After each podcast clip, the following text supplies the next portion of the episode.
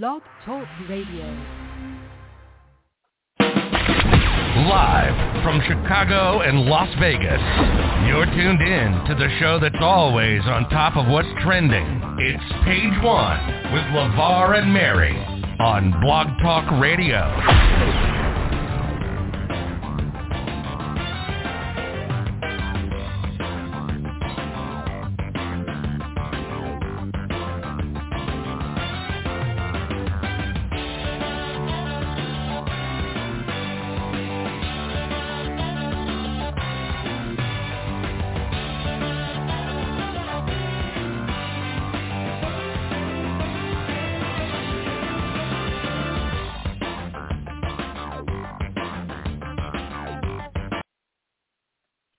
What's going on, Blog Talk Radio Nation? You are tuned into Page One with LeVar and Mary. So glad that you can join us for another Friday night.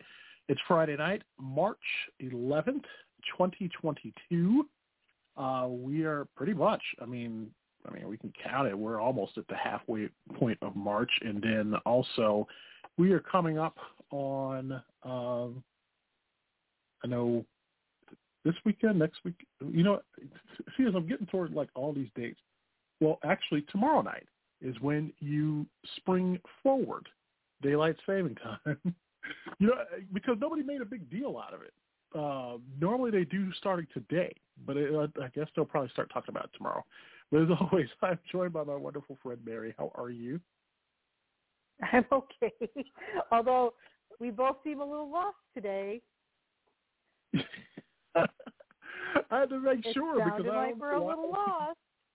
I, I had to make sure because I didn't want to like guide the people wrong, and I was like, normally, if they start telling you or they start like warning you on T V and radio like a week before, and while some have mentioned it, all of a sudden in the last few days, some people have like not mentioned it, and I was like, is it this weekend? Because yeah, I also know a lot of Sunday morning at two a.m., so tomorrow night. Yeah, yeah, tomorrow night. Usually what I used to do anyway, on Saturday nights, probably right around eleven p.m., I would set my clock one hour forward and keep in mind that it's still whatever time. So when I woke up, that it was already set. So, yeah, the only thing I yay have to set down. Yay for digital clocks that automatically update themselves. Yes, yay for digital clocks. But uh, for those of us that still have the good old dependable alarm clocks that are not digital, uh, we still have to set those. Um, and also, if you have a watch with a um, hands, you have to set those too. So, yeah. Not everyone uses a digital watch, which is sad. I've seen more of those in stores now besides the ones with the... I knew the, that was going to get you started. You're like, it's sad. Do you have to reset your special uh, conversation watch?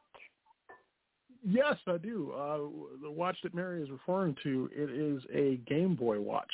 Um, and yes, I do have to reset that one as well.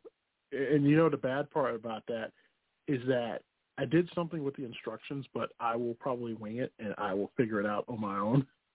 And I also got a brand-new watch for my birthday, uh, which is a very nice watch. I have not set it yet.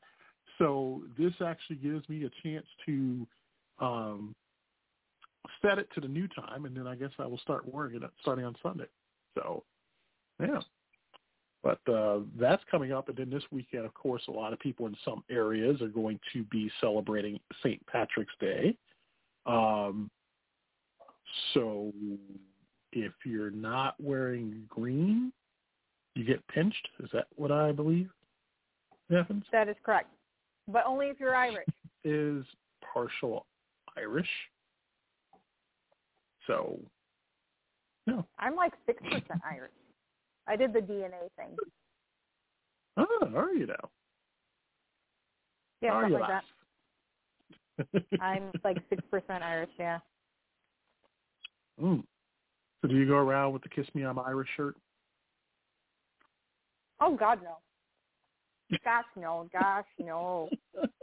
Uh-uh. I go around with the Leprechauns Made Me Do It shirt.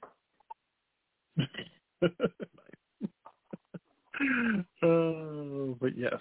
Uh, you know what? Uh, one of my friends today was talking about Saint Patrick's Day, and they said that they can't get into it like they used to in years past.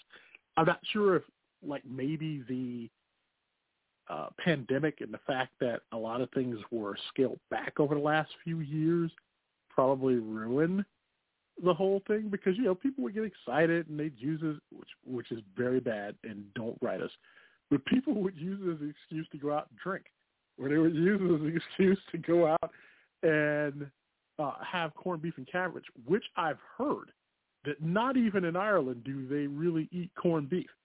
So they don't know where that started from. Uh, so I've heard that from some of my Irish friends, that uh, that is, uh, they don't know that that's where it got Americanized, um, with the mm-hmm. corned beef and cabbage. I think it started yeah, in Boston, just, actually. Yeah, leave it to Boston. All y'all, well, like we've been all corned beef and cabbage. Yeah, like like Boston, and I think it had something to do with, like, one of the war efforts. That's what they had available. Oh, gotcha. But uh, don't quote me. Don't quote me, mommies. I don't know if that is for truth. Well, our show is kind of like Wikipedia. If, if it said it, it must be true. It must be true. Well, at least more than ninety-five percent of it is. So we, we try to be as honest and as correct with you as we can. Some things gives it a little bit off. It could be, but we, we at least we admit to it uh, if we're not sure. Um, but yes, uh, we try.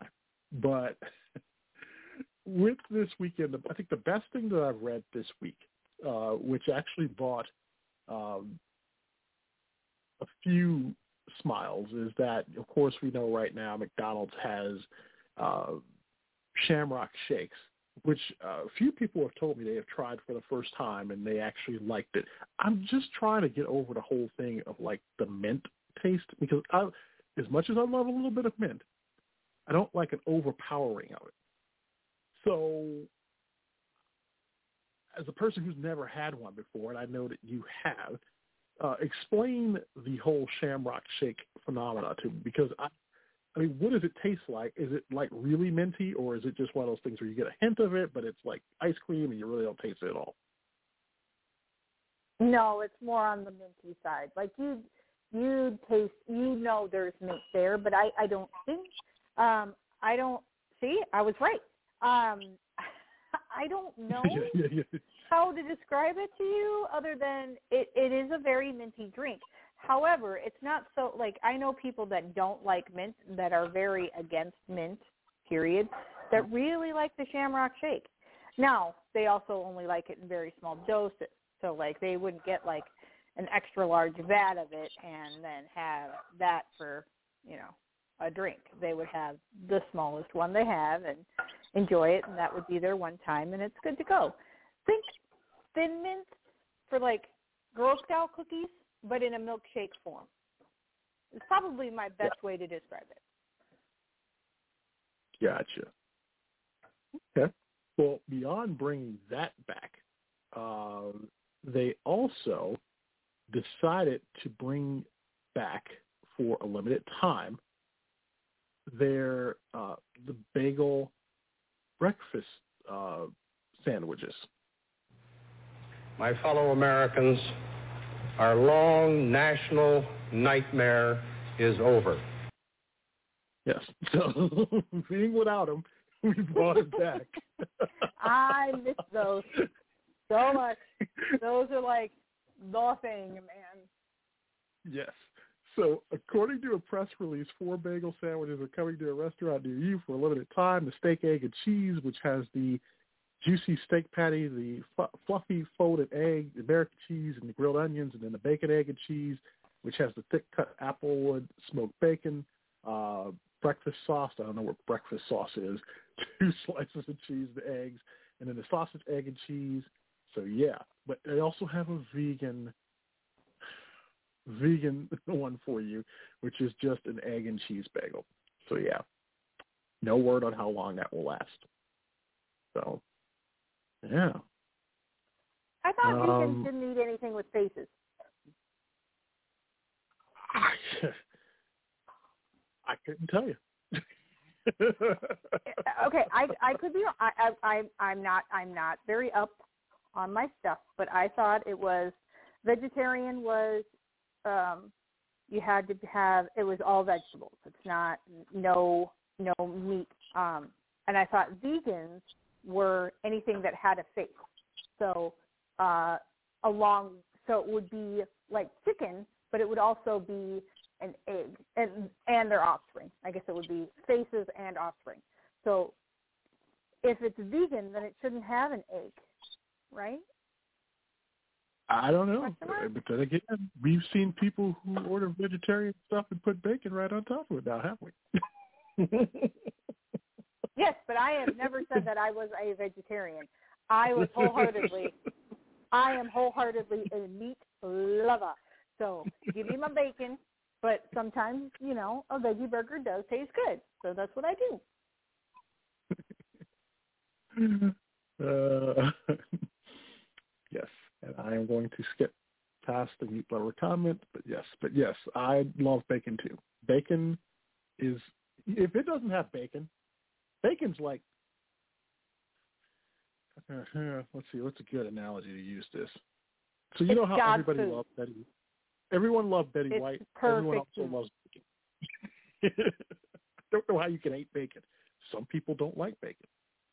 I, I I don't know why. What gripes you have with it? Think about it. It's good for breakfast. It's good for lunch because you can have it on a hamburger, and it's good for dinner because you can have bacon wrapped, uh, whatever add meat name here, or even asparagus. Bacon wrapped asparagus. You can have anything with bacon. I can't think of anything that you would, besides cereal, that you would not want to put bacon on. I'm surprised there's not a bacon flavored cereal. It...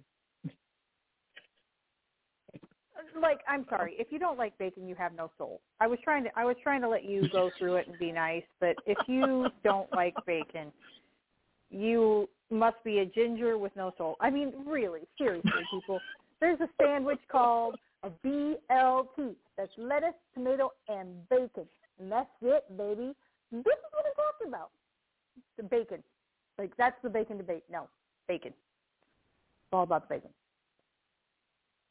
Uh, I'm, I'm with you. There is, there's no argument here. But unfortunately, like we said, uh, there are people.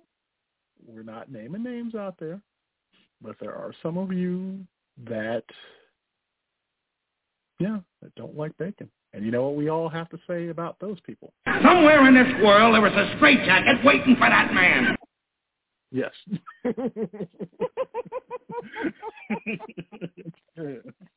That's awful. And amazing. And perfect. Yes. But I, well, I digress. But um, we've got a lot tonight in, on the show. Um. One of the things we'll have is the Almanac coming up here in mere moments. And then, um, because I know you all love it so much and you love when I kind of come up with uh, uh, my extra Almanac history moments, we will have that tonight, but a double dose uh, of things that occurred uh, this week and an anniversary coming up on uh, Sunday. And then we'll have our uh, topics tonight, retro moment of the week. Uh, then uh, coming up uh, later in this hour, there was a survey that came out uh, regarding the saddest songs of all time. We're going to give you time to start thinking of yours, and I'll tell you what came up on this list. Uh, and then we'll take a look at what's trending on Twitter. And then tonight, yay or nay, uh, which I know you've missed. And uh, yeah, we'll have all of that tonight on the show. Uh, schedule here for those of you who follow along with this program. We will be with you, of course, next Friday night, uh, March eighteenth, for another edition of Page One, and then we will be preempted on March twenty-fifth. Uh, reason why is that we have another edition of the four one one Lounge uh, with the lovely Avery Jane, who has a birthday today. Happy birthday to her. She'll be here two weeks from tonight. On uh, a special edition of the four oh one Lounge on a Friday night, uh, ten p.m. Eastern Time, nine p.m. Central, uh, so yeah. And um, as for a show that week, T B D. We'll let you know. Um, but like I said, today is March eleventh.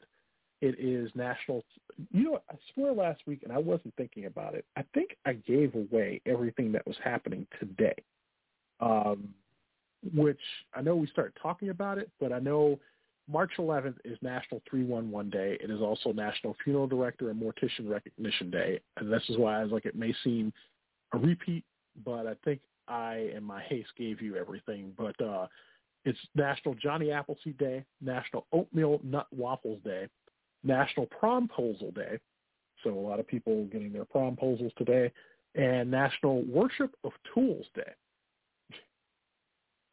I guess. Um, and then tomorrow, it is National Girl Scout Day.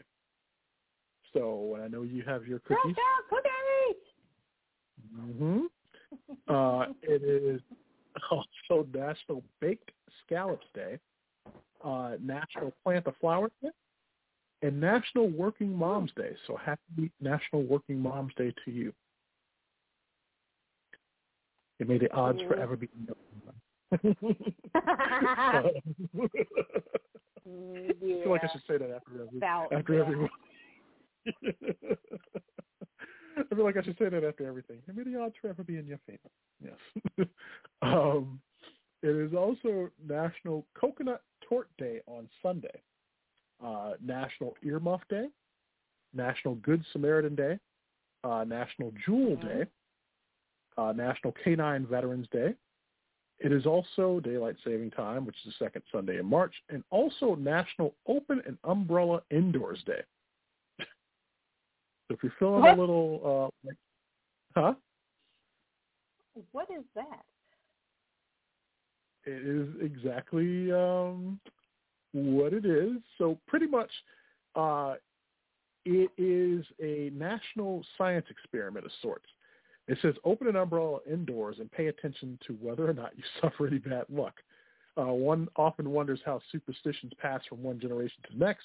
One such old superstition says that opening your umbrella indoors will bring you bad luck. The day encourages you to test the superstition and note if any bad luck comes your way. While you're at it, document the kinds of bad luck. Perhaps it isn't bad luck. It may just be happenstance, things that would have happened whether you had opened an umbrella or not. Uh, while umbrellas have been around for over three thousand years, the origin of the superstition is strangely obscure.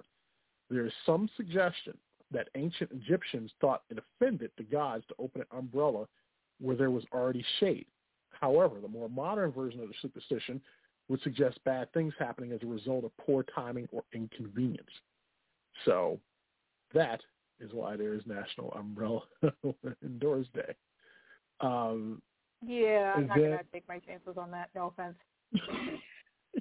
Well, superstitious, are we? um, I don't need more bad luck. And then uh, March fourteenth, Monday, it is National Children's Craft Day. It is National Learn About Butterflies Day. Uh, it is also National Potato Chip Day, National Write Down Your Story Day, National Napping Day, just don't do it at work. Uh, and it is also National Pie Day on Monday. Uh, hopefully, uh,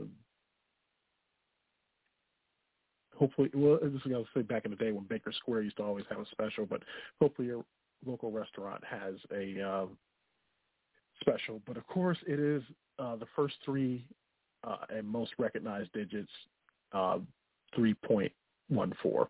Uh, yeah, so we all know it. Uh, Tuesday, it is National Everything You Think Is Wrong Day. Okay. There is a, well, uh, it's a day where decision-making should be avoided, as your thoughts are, according to the founder of the holiday, wrong. It's also a day created for some people to realize that they are not always right. So, mm. yeah, don't make any major decisions on that day. Uh, it is also National Pears Helene Day, National Shoot a World Day, Social Work Day, National Kansas Day, and National Equal Pay Day, which is ridiculous because it should always be equal pay, and it shouldn't be anything less than equal among everybody. And I think it's sad that we're still actually having a day in which we have to point that out to you. But I digress. Um, and then, oh, were you going to add something to that? No, I'm I'm just shaking my head because you know that it's true. You you did a very good job of saying we shouldn't. It should be equal to begin with. Yes. Yeah. Uh, March sixteenth on uh, Wednesday, it is Everything You Do Is Right Day. So uh, Tuesday you're going to be wrong. Wednesday you'll be right. Uh, and then National Artichoke Heart Day, National Curl mm-hmm. Crush Day, uh, National Freedom of Information Day, National Panda Day is on March sixteenth, and then National S B D C Day. Um, that is the National Small Business Development Centers Day, which recognizes thousands of S B D Cs across the country, uh, supporting entrepreneurs in the pursuit of small business ownership. So uh, that is on March sixteenth. And then on Thursday, Saint Patrick's Day, uh, is actually National Corned Beef and Cabbage Day, National Farm Rescuer Day, and Absolutely Incredible Kid Day. So, yes. And to give you a uh, look ahead, na- next Friday on the eighteenth, uh, it is uh, National Sloppy Joe Day.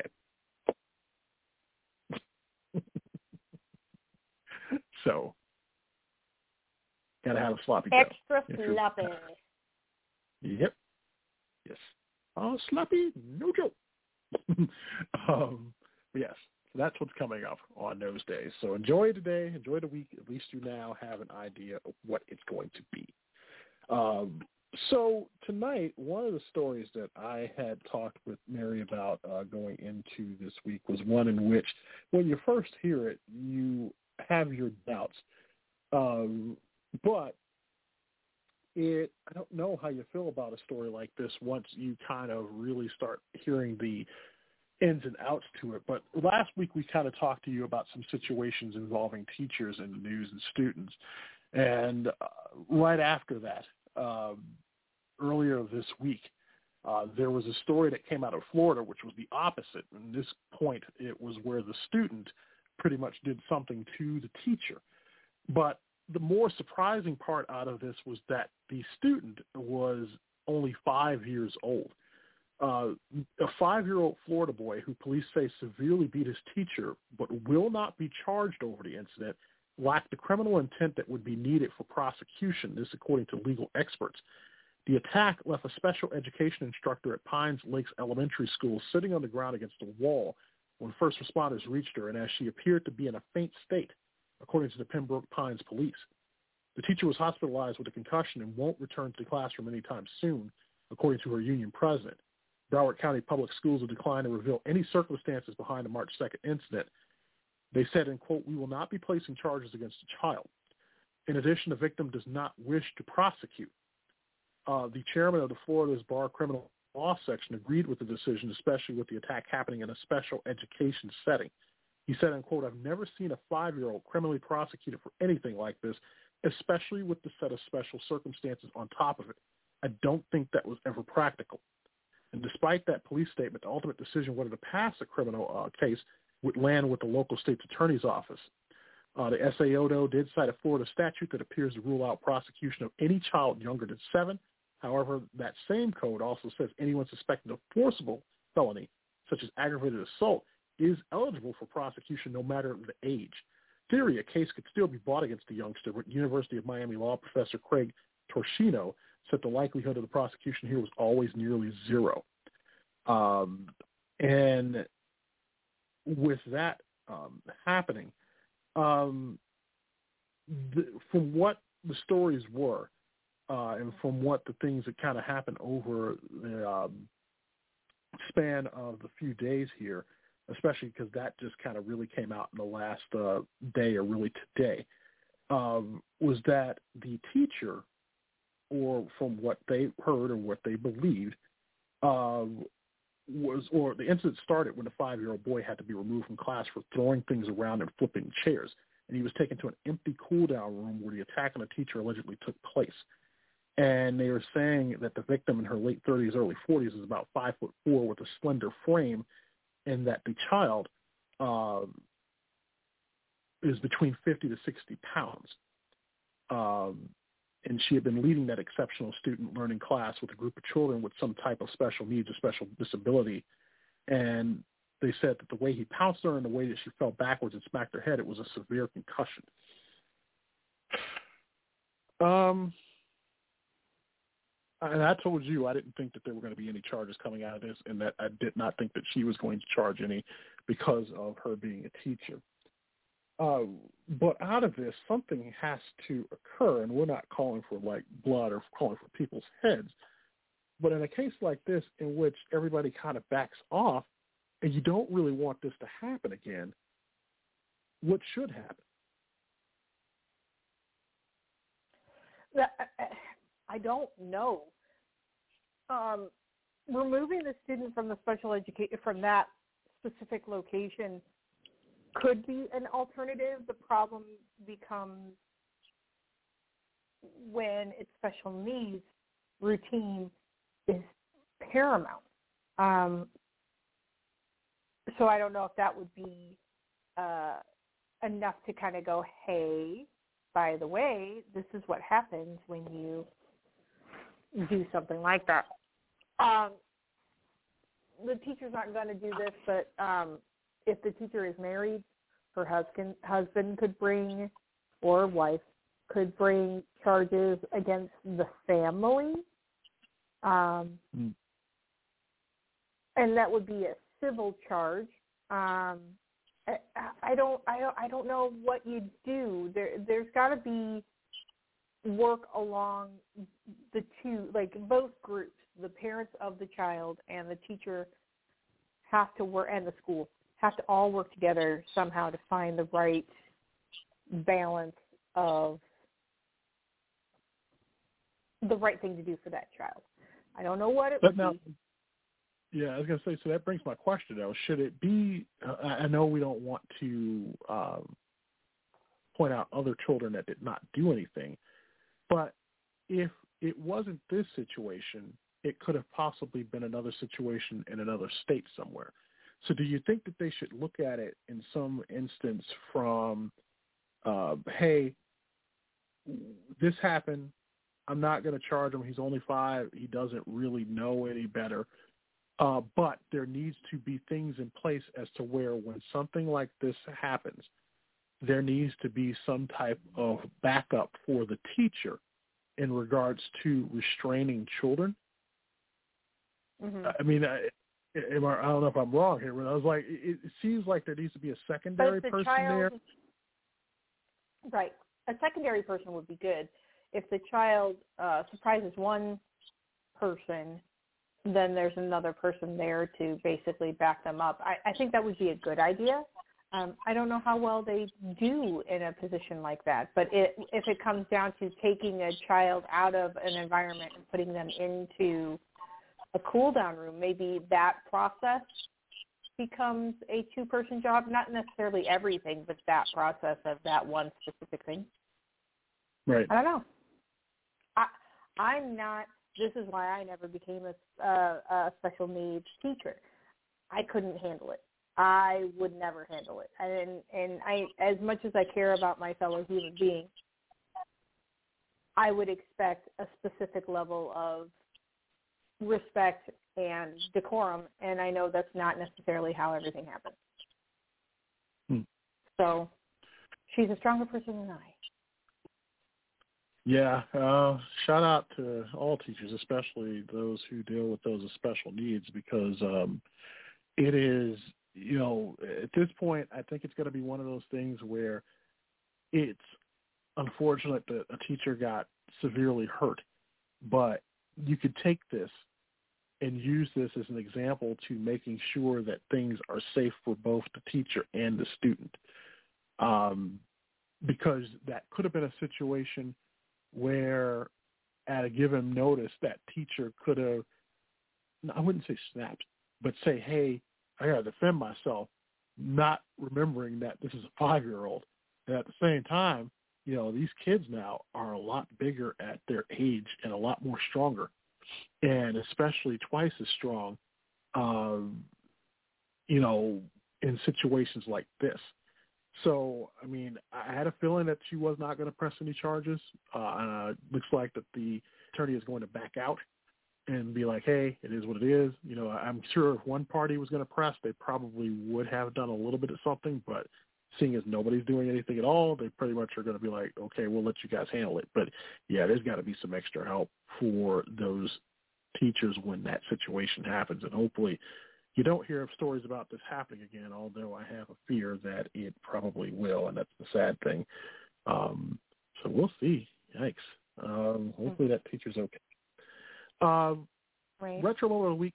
Yeah, Retro Moment of the Week coming up, but two quick things on the Almanac, or the History Almanac, that I always like to say.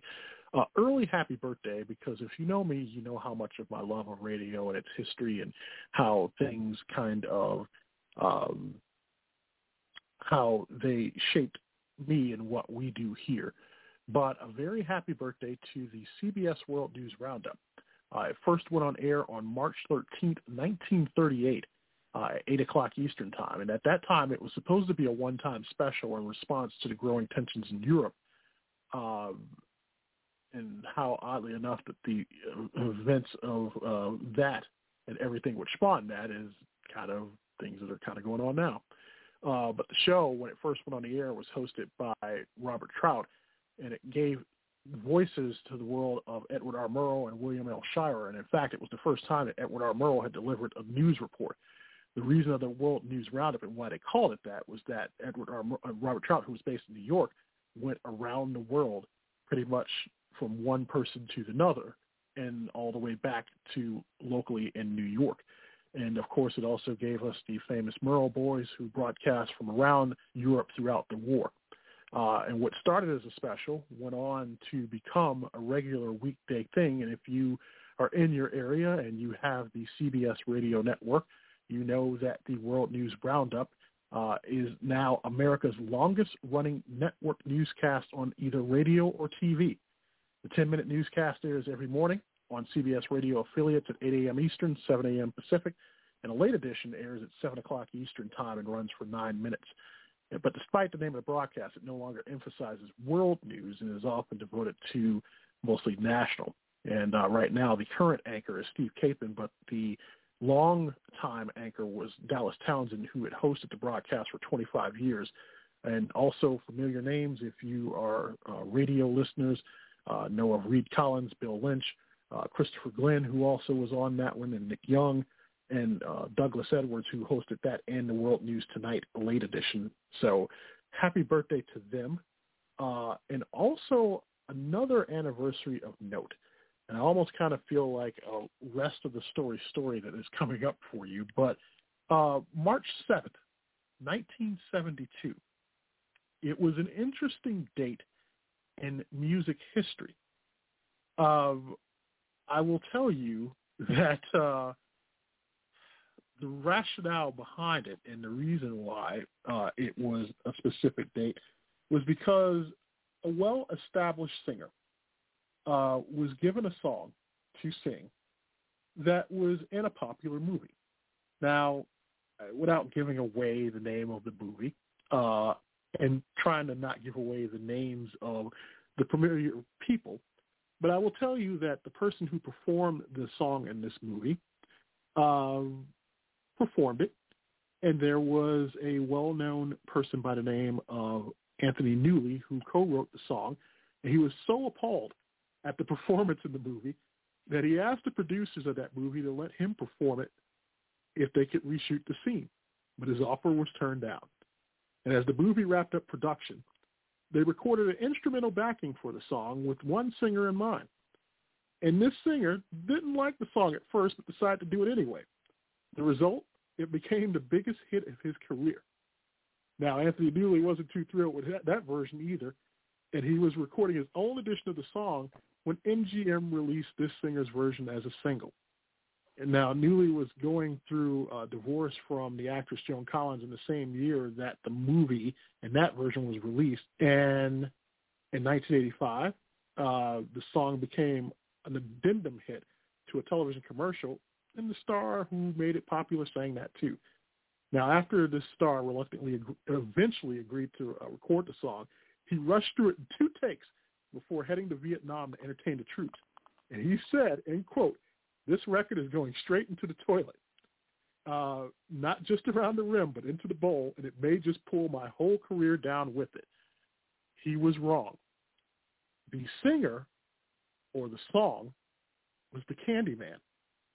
The singer of the song, Sammy Davis Junior And on March seventh, nineteen seventy-two, it entered the U S Billboard Hot one hundred at number ninety-seven. And that is your backup to history on this day.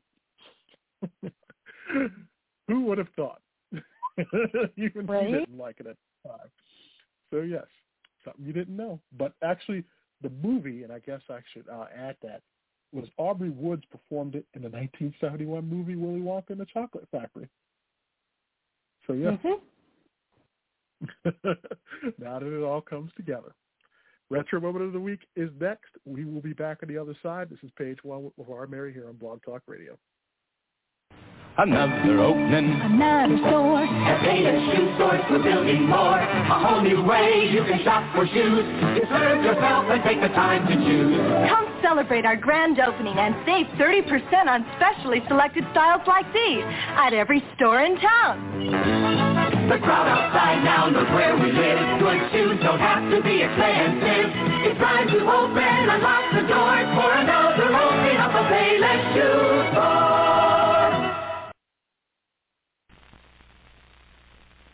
Texaco presents Miss Ethel Merman. Trust is a must at Texaco.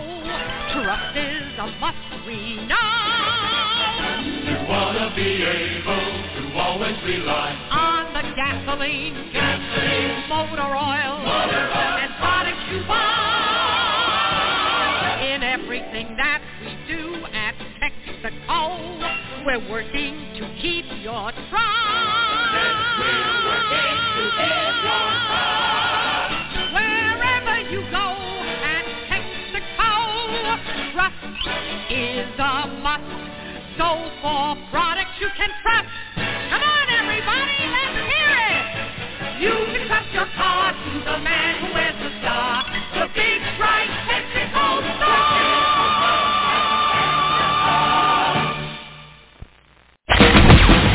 You're listening to Page One with LeVar and Mary on Blog Talk Radio.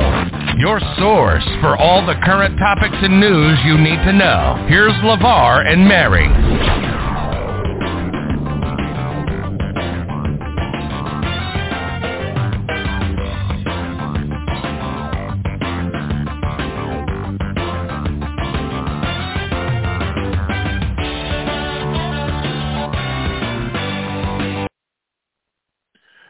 Welcome back to Page One with LeVar and Mary on this Friday night, March eleventh. Uh, who would have thought that, uh, I don't know, maybe gas prices were the same high point then when Ethel Merman was singing about Texaco. Um, I'm pretty sure that commercial did not come cheap for the folks at Texaco. So um, are there any more Texacos left? I'm pretty sure there are, right? I'm sure there are. I know I've seen them okay. before, but it's been a while since I've been paying attention to whether there is a Texaco or not. Yeah. Okay. Gotcha. Just wondering. I know there is no more uh, Payless. That I know. So, yeah. Can't walk it to your local Texaco. But uh, we're here with you on this Friday night. Um, one of the other stories this week that I saw um, – before we kind of get to the lighthearted fare, and unfortunately there still is stories that are a concern. This one is of a huge concern. Uh, read about it this week uh, where a former sheriff's deputy in Tennessee accused of raping a fourteen-year-old girl struck a plea deal with prosecutors last week that keeps him out of prison and from having to register as a sex offender, this according to his lawyer on Monday. Uh, Brian O'Beck was indicted by a grand jury in June of twenty eighteen on charges of aggravated assault, rape, and sexual battery by an authority figure, according to court documents from Shelby County. He reached a deal with prosecutors on February twenty-eighth in which he pled guilty to felony aggravated assault. Court records showed the uh, terms of his sentence included supervised probation for three years and a suspension of a four-year prison sentence unless he violates the terms of his probation. Uh, the lawyer confirmed that he was accused of raping a fourteen-year-old girl multiple times and that his guilty plea means he does not have to register as a sex offender. County court records show Judge Lee Coffey oversaw the case, and Coffey could not be reached for comment by N B C News on Monday. Uh, his attorney said that Beck had professed his innocence from the onset. He said Beck agreed to ple- plead guilty to a lesser felony than rape because he didn't want to leave his fate up to a jury.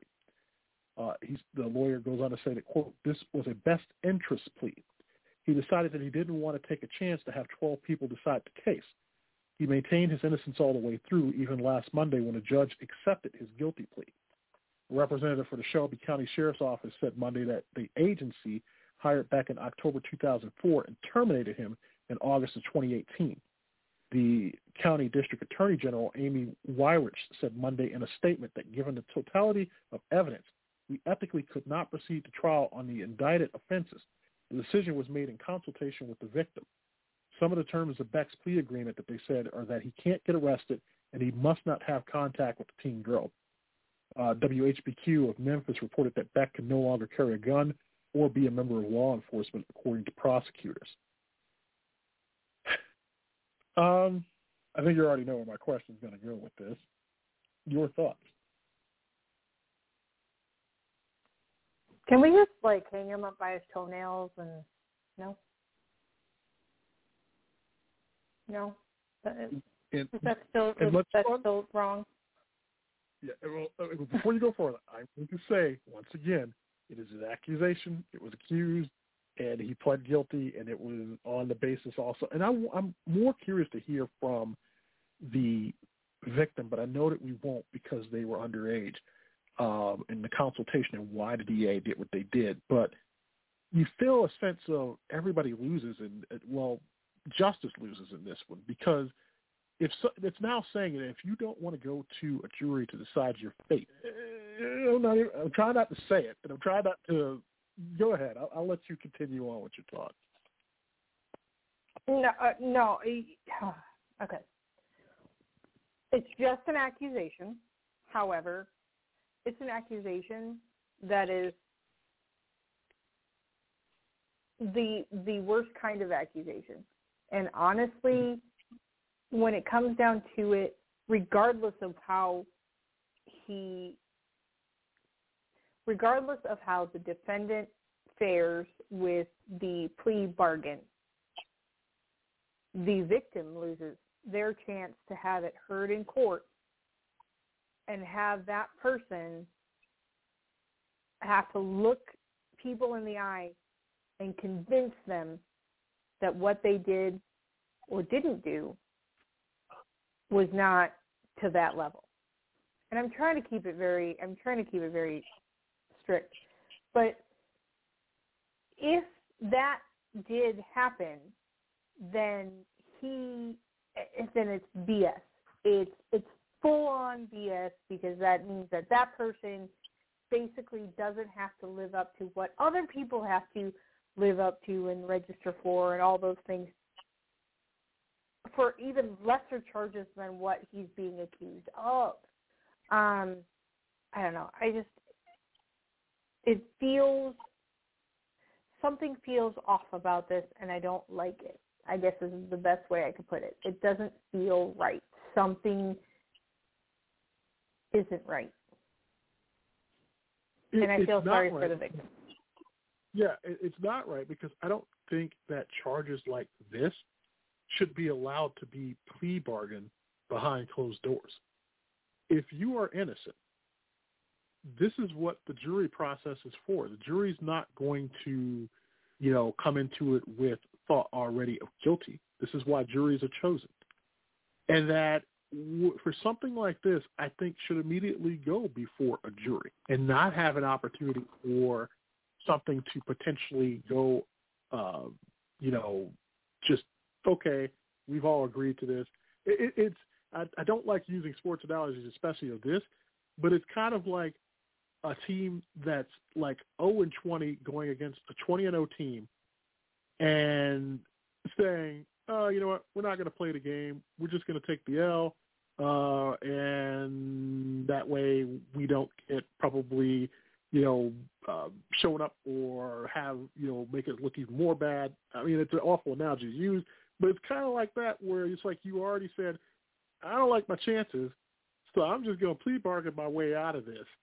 And that way I don't have to face a jury, and I will probably get some type of – the facts of the case and everything else didn't even get a chance to be tried, nor did we get a chance to really see if the person was guilty of what they did. You know, granted they walk away scot-free, and granted they have all these restrictions, but the true, you know, punishment of the crime, if that crime was committed, will now go – unpunished. That's where I'm having an issue with this, because you, you give a chance to, and, and here's the thing, if someone like this has a chance to do that, it sets a bad precedent for other cases as well. And anyone could start using, especially in a county or where the laws are the same, or they could use this case and say, hey, you know, I'm just going to strike a plea deal and just take the slap on the wrist instead of going before a jury. And that's the point. They're getting a slap yeah. on the wrist because they don't yeah. want to get punished by the jury. Right. What? No, that's not how this works. Like, oh, well, because you don't want to get a thinking, or you don't because you don't want to pay back that loan. Well, just have you pay back half. It's not how it works. It's not how life works. No, it is not. Um, and because of that, you now have this. There's reasons. I think I told you the other night is that there's reasons why people march for equality, or people march for, you know, equal rights and things to be, you know, fairly done. And this is where I've said in times past on this show, there is also a reason why we go and we vote, so that certain laws and certain things that are done to protect the public. Um, it's important to who you vote into offices and laws that are made, and to be on top of these things, because it's stuff like this that victims or potential victims, or I have to be careful, like I said, once again, the wording, um, you know, accusations like this will feel that they don't have the law on their side. And this is why a lot of times victims keep quiet, because they will think that the law really won't help them, that it's the, you know, accused that will probably have more of the law on their side uh, because they're in a fight to prove their innocence. And that the true victims of these issues um, are going to be hushed or ridiculed or judged, and that's why they keep quiet. And it's cases like this where people are going to think that what these people do to them, that it's okay. And that's effed up. I'm never surprised on top by of that, what happens. I, I have one other side of this. Just one. The point of being going through the trial, and the point, not not necessarily the point, but one of the results of going through trial and through juries and all of that, even if the accused is innocent or is mm-hmm. guilty, whichever way it goes, to like something, whatever the case may be, and in this case, rape, and whether or not that person is proven innocent or guilty, will they do the same thing moving forward? Because they would, going forward, maybe having that Maybe maybe they are innocent, and it was a, I don't know how it could be a misunderstanding, but there could have been a misunderstanding there. Now does that person learn that lesson of, I'm not going to do that again because of, I'm not going to do these things again because that puts me into that position, right? Mm-hmm. By getting off with a slap on the wrist, are they going to learn that lesson? Mm. Will that stop right. them from doing it again if they were guilty, but now they don't have to, they have the lesser charge? Um, right. Will it stop them from possibly doing something that puts them in this situation even though they're innocent? These are things that happen, but now it's, you know, when there's a trial, now there isn't that, so what? Are they going to do it again? Are they not going to do it again? Are they going to put themselves in that situation again? Are they not going to? Whatever. You know, and I'm not saying guilt or innocence. I'm saying either way, the lesson hasn't been learned. And that kind of makes me mad too. Right. I agree. I agree. So, yeah, it's, it's, the law is something that still uh, is a work in progress, as we always say. Um, so uh, let's take a look at what's trending out here tonight before we kind of get into our other uh, stories here. Um, oh, wow. Uh, so um, Big E, W W E wrestler Big E, is trending tonight. Uh, who he says he has a broken neck after landing on his head during a match on Friday Night SmackDown. Uh, he reassured fans in the video, I'll be good, don't worry, go to sleep, don't worry about old me. And I'm not even sure if I really want to watch the video at this point.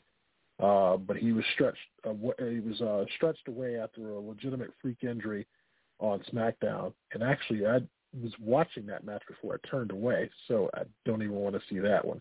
But SmackDown is trending tonight. A E W Rampage is trending. Um, and then uh, also trending tonight uh, is Pixar um, as one of their movies, Turning Red, which is a film about, a, as they say, adorable animals and generational pain. They say it's the best thing that Pixar has released in years, uh, according to some reviewers tonight. Um, so that is trending. Um, and also, uh, Deshaun Watson is trending as a grand jury has declined to indict Houston Texans quarterback Deshaun Watson on criminal charges following a police investigation into harassment and sexual assault allegations. Uh, so the market for him now kind of opens up as far as teams that are looking for, uh, quarterback, uh, help. Um, and then uh, the Dodgers are trending tonight as they are making a strong push for uh, Freddie Freeman and have offered him a multi-year contract. By the way, uh, glad to see baseball back. Uh, so you're going to hear a lot of things probably this weekend in regards to um, free agents and a lot of stuff that's going on. Uh, a lot of college basketball is trending tonight as this weekend and a lot of the conference tournaments are reaching their championship games, so a lot of those things are going on. And then Carlos Correa is trending tonight as we're talking baseball, as fans are continuing to speculate whether free agent Carlos Correa could end up uh, following reports that the Cubs are signing shortstop Andrelton Simmons. So the thing was is that the Cubs were the uh, at one point thought to be the leading contenders to get him, uh, but now one of the best shortstops in the game. Uh, is having to probably look to either going back to where he was at or going elsewhere, uh, as it looks like the Cubs have decided to go elsewhere, or as the folks say, save some money. So um, that is a look at what is trending tonight, and I know that hurts Barry as a Cubs fan, uh, unfortunately. It does. Um, so, yeah. But um, let's talk about a little bit of music, shall we? Uh, this out of Huddersfield, United Kingdom. So for all of our friends who are familiar with Huddersfield, uh, there was a study that came out according to a recent survey of two thousand adults. Uh, they wanted to look at what was the saddest song of all time.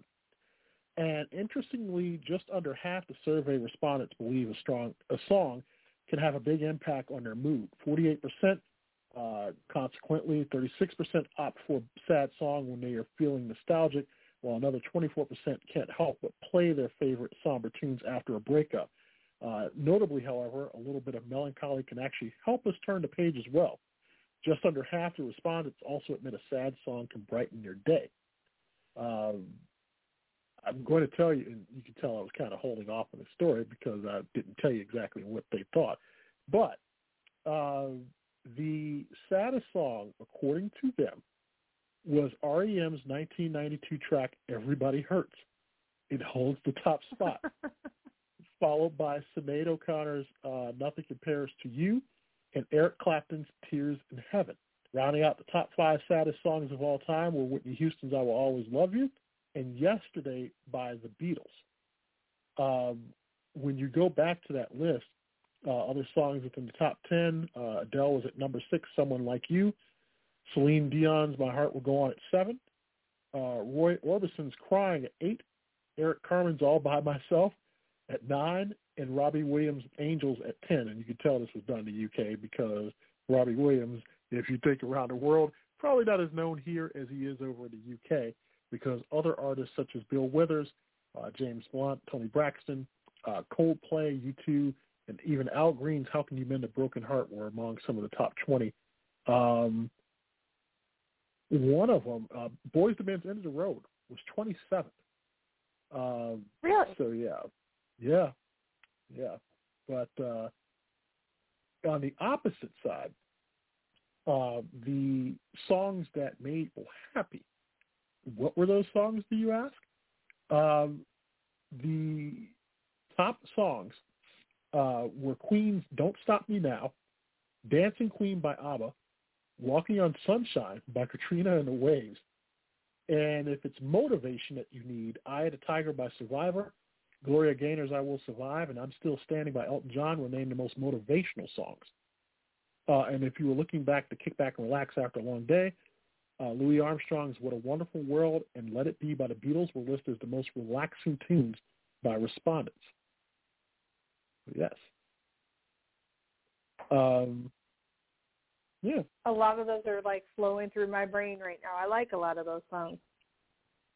Mm-hmm. Uh, they said what's revealing for the saddest song is the youngest age range selected the Beatles Yesterday. Perhaps this reflects the recent uh, film of the same title that came out. Uh, but they were also saying that many of the top choices in the survey weren't simply about their overall popularity. Some of the most mentioned sad songs have few uh, had far fewer plays on streaming platforms than others, indicating that there really is something special about these particular songs. Uh, it also kind of went on to talk about how music is important to us and what it means to music to give us a lift when we need it most. Uh, some surprising things about that. Uh, on average, the poll found, found that adults listen to about twenty-five songs per day. The most common places to listen to music include at home, in the car, and at work. Another twenty percent Uh, always have some music playing while out for a walk. Uh, and many people, however, can't resist the urge to crank up the volume. A full twenty-nine percent say that they put their tunes on full blast in most scenarios. forty-eight percent say that they listen to music at such loud volumes it may impact their hearing eventually. And predictably, eighty percent of respondents said that they would be absolutely devastated if they were never allowed to hear music again. About music, and I thought about that. Uh, it brings everybody together, even if you have differences. And even though if we argue about music, it's not really a big argument. You know, it's about who was better. It's not like a knockdown, drag-out argument. And I think the reason why I thought that way was that there was a video I was watching last night, and it just so happened, you know, this happened before all of this, and it was on YouTube. And it was Sly and his Family Stone. I think it was from like nineteen sixty-nine. Uh, they were on a show, and they were performing uh, Dance to the Music, and uh, I do believe the other hit was Everyday People.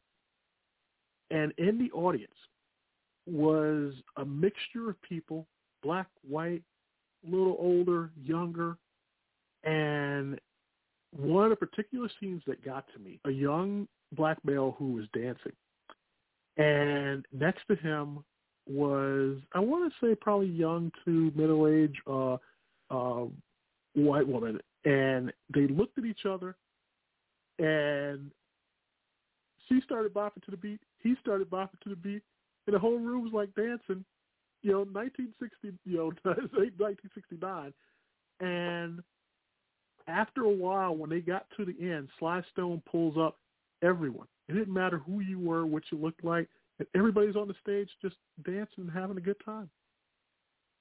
How great is that if the world were that way today? So that would be amazing. I would love that. Yes, and you're right, there be. is something about music, and I would be devastated if I couldn't hear music again. I'd, I'd be singing. And that's the worst part. If I had never known music to begin with, then it wouldn't be devastating. But having known music, mm, you can't take that away. Uh-uh. Can't take it away now. Uh, so, yay or nay? Uh, back tonight. If you are a follower of this show, you know this is where I don't tell Mary exactly what the stories are going into yay or nay.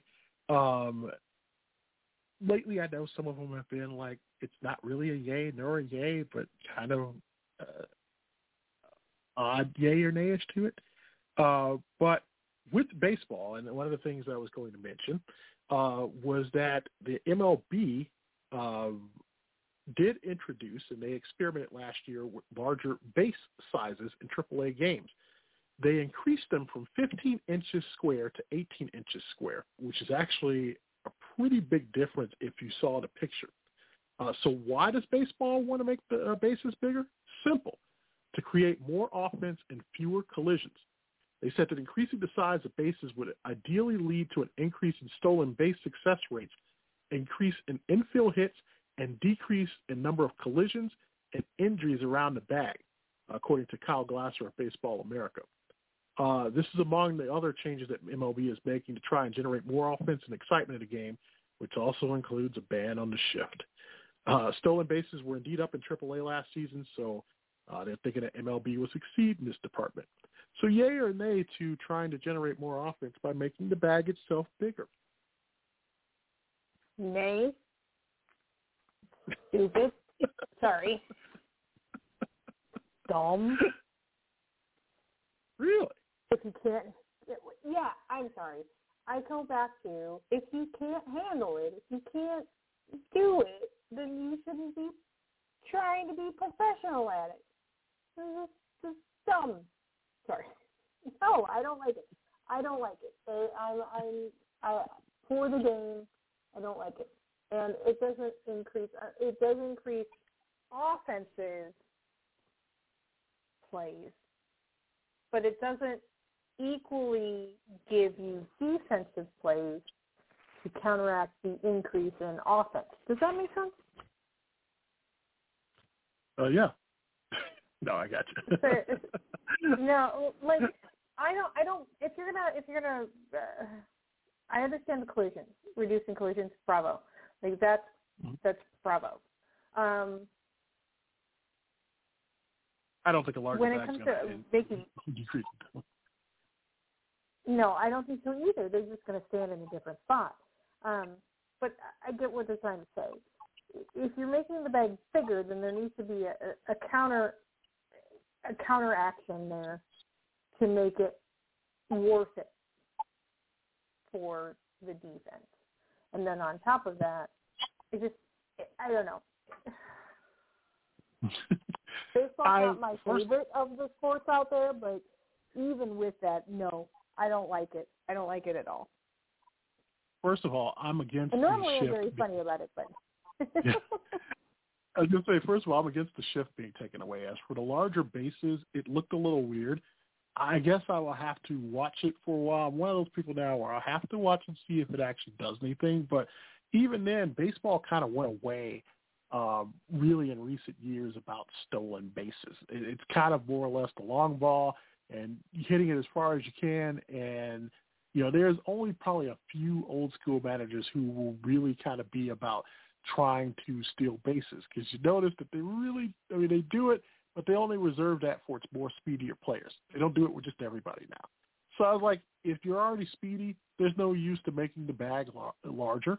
You know, you're already got your uh, ways of doing things. I don't know if it's going to stop collisions, because collisions are going to happen no matter what. But I'm guess on this point, I'm going to have to be a, a weak, a strong nay on the shift, a weak yay on the bags. I, I, don't, I don't know yet. Um, moving on. Will tiny bubbles in your cola make you happy and feel fine? Uh, the folks at Pepsi are banking that the answer is yes. The soda brand is set to launch Nitro Pepsi, which is billed nitrogen-infused cola, in an ambitious reimagining of the cola experience with a massive innovation. Now, Nitro Pepsi basically promises to be a cola with the smooth and creamy consistency of a nitro beer or coffee, actually softer than a soft drink, the brand boasts, with tiny bubbles cascading throughout, culminating in a frothy, foamy head at the top of your glass. And yeah, like nitro beer or coffee, it'll leave you with a post-sip foam mustache if you're not careful. So you maybe keep a drink napkin handy, but don't bother with a straw. They said that while soda has been a beverage of choice for so many consumers over the past century, some people still cite heavy carbonation as a barrier to enjoying an ice-cold cola. So with this in mind, they came up with a new way for people to enjoy Pepsi, but with a new experience around the bubbles. Uh, in development since twenty nineteen, uh, Nitro Pepsi's smooth, creamy, frothy consistency is created by a nitrogen-infusing widget that sits in the bottom of each can, which creates the smaller bubbles. Think Guinness. Pepsi says the widget, frequently used in beer and coffee products, has never before been used for cola. Uh, they say that Nitro Pepsi doesn't just look and taste different from other colas. It should also be consumed a bit differently. Suitable for drinking directly from the can, Nitro Pepsi is best served cold without ice. Should be hand poured, hard poured, meaning you tip the can upside down into a tall glass, and is optimal when uh, sipped straight from the glass. Again, no straw. Uh, so Nitro Pepsi will launch nationwide on March twenty-eighth and will be available in two flavors, Draft Cola and Vanilla Draft Cola. Oh, and if you happen to be in Las Vegas anytime from March twenty-fifth on, you could be among the first to try Nitro Pepsi on tap at the Sky Lounge at the High Roller Observation Wheel at the Link Promenade on the Strip. Um...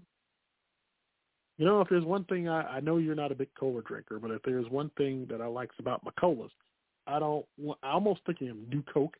Uh, I don't like changes to this. I'm going with the day right now.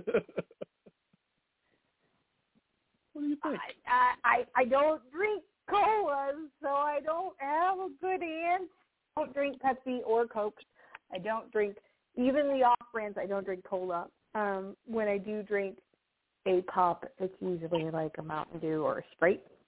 Um, and in those cases, smaller bubbles, bigger bubbles, no bubbles. Like, it, it, eh? Eh? Yeah. I heard you drink it out of the can. It's it's not, I mean, eh. So I'm, I'm somewhere in between. I'm an eh.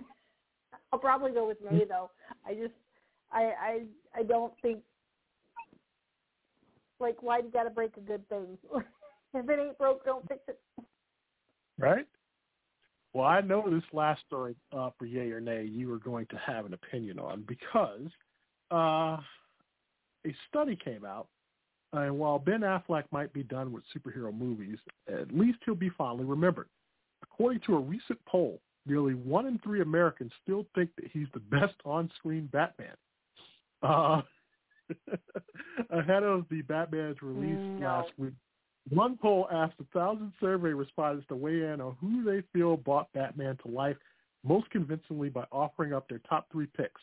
Overall, Affleck at thirty-one percent just barely edged out Michael Keaton as the favorite Batman, uh, who got thirty percent. And while George Clooney's self-described franchise killer ranked low at twenty-three percent, it wasn't the bottom of the list. The honor goes to Will Arnett's comedic portrayal in the Lego movie, in the Lego Batman movie.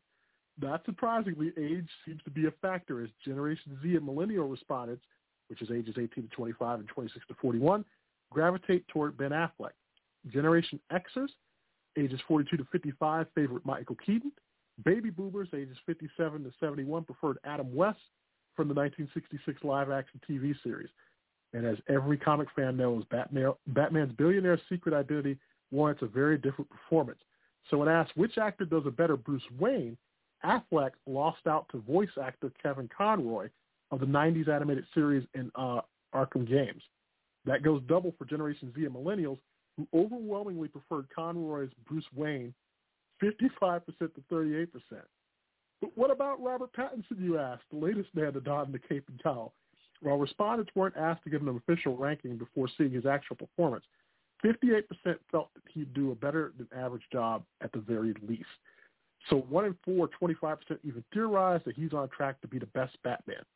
Uh, Millenniums seem to be the most divided, though, which isn't at all surprising, given his past status as a former heartthrob in both the uh, tw- says the Twitter and the uh, Twilight and the Harry Potter ones. So pretty much as the list goes, the best Batman, Ben Affleck, followed by Michael Keaton, Kevin Conroy, Christian Bale, and Adam West. Who was the best Bruce Wayne? Everyone said Kevin Conroy, followed by Ben Affleck, uh, Michael Keaton, Adam West, Christian Bale. The best Catwoman, according to the list, was Michelle Pfeiffer at twenty-nine percent, Anne Hathaway tied her, Adrienne Barbeau, uh, followed by Halle Berry, and then Julie Newmar. And as for who were the best villains, number one on the list was the Joker, followed by the Penguin, Riddler, Catwoman, Harley Quinn, Two-Face, Bane, Mister Freeze, and Man-Bat. I know you are chopping at the bit, so what say you? No, said no. Nay. They didn't ask enough baby boomers then. They didn't ask enough Gen Xers. No. F you. Ben Affleck can go jump in a lake. No. No. Like, okay, Bruce Wayne. He sucks at Bruce Wayne, too. I mean, I'm not going to even lie about that. I was going to try to be nice, but no. No! Michael Keaton! What are you doing? Michael Keaton. I even like Val Kilmer's Bruce Wayne better than Ben Affleck's Bruce Wayne. Like, come on. Honestly, really, I enjoy the Lego guy. What's his name? Will Arnett. I thought he was hilarious. But that's also, it's a parody. It's a Lego. You know? Like, come on. I'm sorry. Uh, I grew up on, yeah, I grew up on Adam no. West, so Adam West is it for me, so I was like, sorry, man. Adam West is, is a very good comic Batman to me. Also, I don't agree with the Catwoman, although it's closer. Um, I'm okay with the Catwoman um, ideas for who's the best Catwoman. Um, Julie I'm Newmar, more hurt though. They put Eartha Kitt in there. How they put Eartha Kitt in there? Yeah. I, I don't know. Julie Newmar should have been higher up, but... Right. Uh, yeah, Eartha Kitt needs to be up there. I just, yeah, there's... I, I, I, it's an opinion, so there's a lot of your opinion, even if they're wrong. You know, just because you don't get it right doesn't mean that you can't have an opinion. Um. Hey, by the way, Harley no, Quinn wouldn't have been high up on that list if it wasn't for Suicide Squad, because nobody would have known who Harley Quinn really was until a few years ago. I, so I loved Harley Quinn, but I like Harley Quinn from comic book days, like way early on with the black and red suit. Like, I'm old school Harley Quinn. Um, but for villains, yeah, I wouldn't put her high up on the villains. I also wouldn't include Catwoman as a villain, because she's not really, she's an anti-hero. She's not a villain. She's not a hero either, but she's not a villain.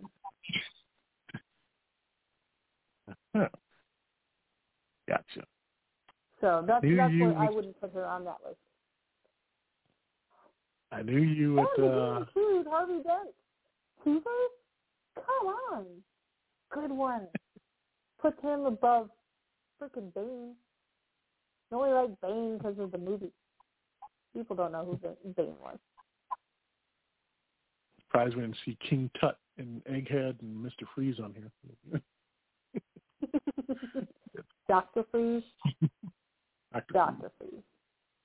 Which was played by, what, yeah. Vincent Price in the, uh, no, he's Egghead. Uh, he, he did Egghead. Yeah, he did Egghead. Yeah. I don't remember who did Doctor Freeze. I remember he did Doctor Freeze in the movie. That was awful.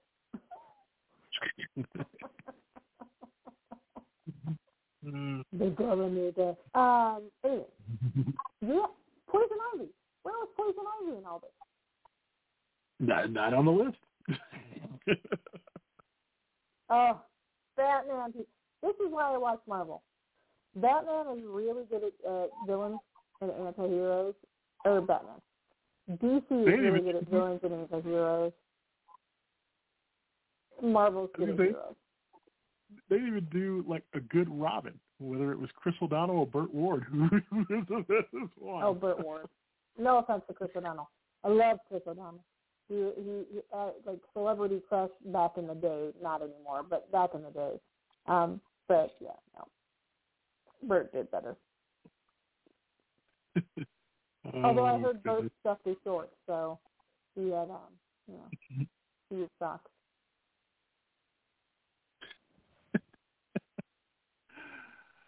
All right.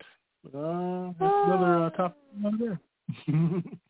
But the old clock on the wall is telling us that we are just about out of time. Did you have any shout-outs for this week? Um, so just kind of a heads up, I, I, I am part of a – I get to be a princess tomorrow. I have practiced my ways. Um, I'm as big as a float, so I get to be in a parade. Um, any of those statements would be fine. I'm making fun of myself. But as part of that, Uh, it reminded me of the charity for Saint Baldrick's. Um, they do, Saint Baldrick's still does um, fundraising throughout the year. Um, there's people that will um, be doing that throughout the year. I've, I'm going to start volunteering until my hair gets long enough again to do that again. Um, but just overall, if you know of someone that has um, suffered from cancer and had to go through chemotherapy and lost their hair, you would understand how much that um, that hurts somebody's emotions. Like, it, it, it, it pulls at the strings because that's an identity thing. So uh, if you get a chance to donate to Saint Baldrick's, it's a great, great charity. Um, but don't do it just because I said so, but really do your research on it, but they, they really do do a really good job of that. Um, outside of that, I don't have any birthdays or anything, but hi, everybody, kind of thing. Happy Saint Patrick's Day before Saint Patrick's Day weekend. Shout out. uh, the only shout out that I would have this week um, is a happy birthday to my sister, who has a birthday on Sunday. So, um, yeah, um, but to all of you out there, once again, my thanks for listening. And, of course, you can catch everything that we are doing online, whether it is, let's see, I'm going to do this rundown because I thought about this again today because now we're at a lot of places, so you have no excuse not to catch wherever we are at. Because if you go down social media, starting with Twitter at NewsCommentBTR, Mary's over at Blue Eyes Mama. And then we are also on uh, Instagram, News Comment LeVar, uh, our own webpage, which is at uh, news comment blog dot com. You can catch us on all of the podcast platforms, iHeart, uh, Apple, Spotify, and then, of course, uh, when it comes to the extended social media, uh, we are over on Discord. Please go and check out that server. And then, of course, uh, one thing that hopefully we will be back on is... Twitch, Twitch. Yep, so we'll be over there again sometime soon. So, yes, we're everywhere. Go check us out. Tell a friend. And in doing so, we thank you. And we'll be back here next Friday night, ten o'clock Eastern, nine o'clock Central. Don't forget, two weeks from tonight, uh, Avery Jane will be here on a special four one one Lounge in this time slot. Uh, so we'll see you then. Thanks so much for listening, everybody, and we'll see you next week. Until then, have a great week. Bye.